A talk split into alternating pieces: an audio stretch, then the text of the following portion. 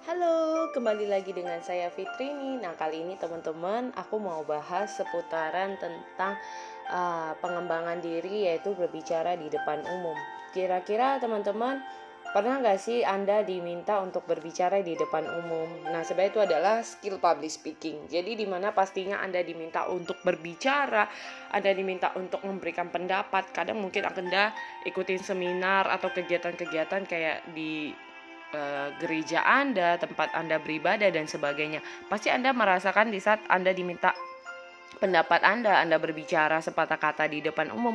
Saya yakin banyak yang langsung kaget dengan tanpa persiapan bagaimana perasaannya tiba-tiba diminta berbicara atau ada yang menolak. Sama halnya dengan anak-anak juga ya.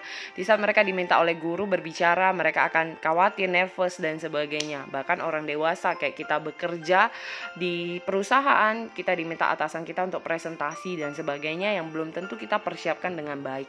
Nah, teman-teman, hari ini aku ingin bagi ke kalian tentang tips bagaimana pengalaman diri aku kalau aku diminta untuk berbicara secara mendadak di depan umum. Teman-teman, tidak perlu langsung kaget.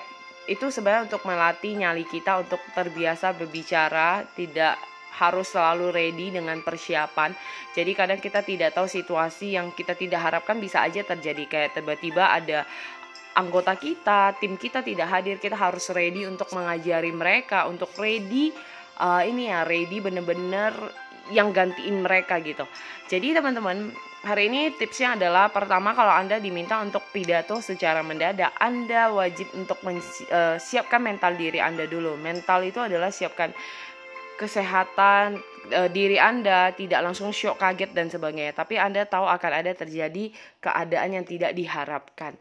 Nah, yang kedua adalah anda bisa mulai yaitu dengan cara personal cerita Anda. Kalau pertanyaan atau apanya Anda lihat dulu pernah nggak Anda ngalami hal tersebut. Seperti kalau di perusahaan kan Anda nggak tahu nih keuangan bisa seperti ini karena Anda mungkin belum mengalami sampai segimananya. Tapi Anda bisa coba cari tahu apa yang terjadi gitu.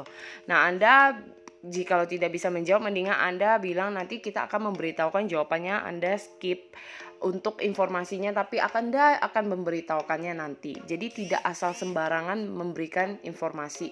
Nah, kemudian yang kedua eh, ketiganya adalah Anda bisa jelaskan kenapa Anda milih jawaban seperti itu, alasannya kenapa dan sebagainya supaya audiens itu paham kenapa Anda tidak setuju atau setuju dengan uh, pernyataan tersebut atau pertanyaan tersebut. Dan yang terakhir adalah closingnya dengan message. Jika Anda membawakan hal-hal motivasi dan sebagainya, message kepada audiens Anda, tim Anda. Dan kalau misalnya presentasi seperti pertemuan atau meeting, message apa yang ingin Anda sampaikan melalui hasil laporan ini? Anda ingin mungkin tim Anda lebih aware, lebih giat lagi bekerja supaya deadline waktunya bisa lebih cepat daripada yang diharapkan. Jadi itu bisa diceritakan dengan jelas. Nah teman-teman itu simple banget buat kita. Jadi di mana pun kita bisa pakai formulasi ini untuk kita gunakan untuk berbicara secara mendadak. Ingat yang pertama adalah siapkan mental Anda. Tidak usah khawatir apa kata orang, apa penilaian orang. Yang kedua adalah cerita aja pendapat Anda, personal story juga bisa cerita tentang apa yang Anda kenapa Anda lakukan seperti itu dan alasannya apa. Anda jelaskan secara detailnya di inti dari eh, konten atau pidato Anda.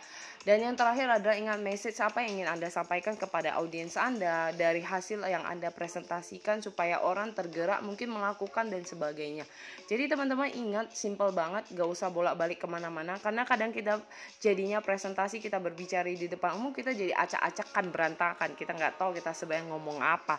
Dan akhirnya audiens bingung. Tadi bukannya sudah bahas ini kenapa diulang lagi? Diulang lagi. Jadi itu simple banget buat Anda. Semoga bermanfaat untuk Anda melatih diri Anda lebih percaya diri lagi dan berani berbicara di depan banyak orang.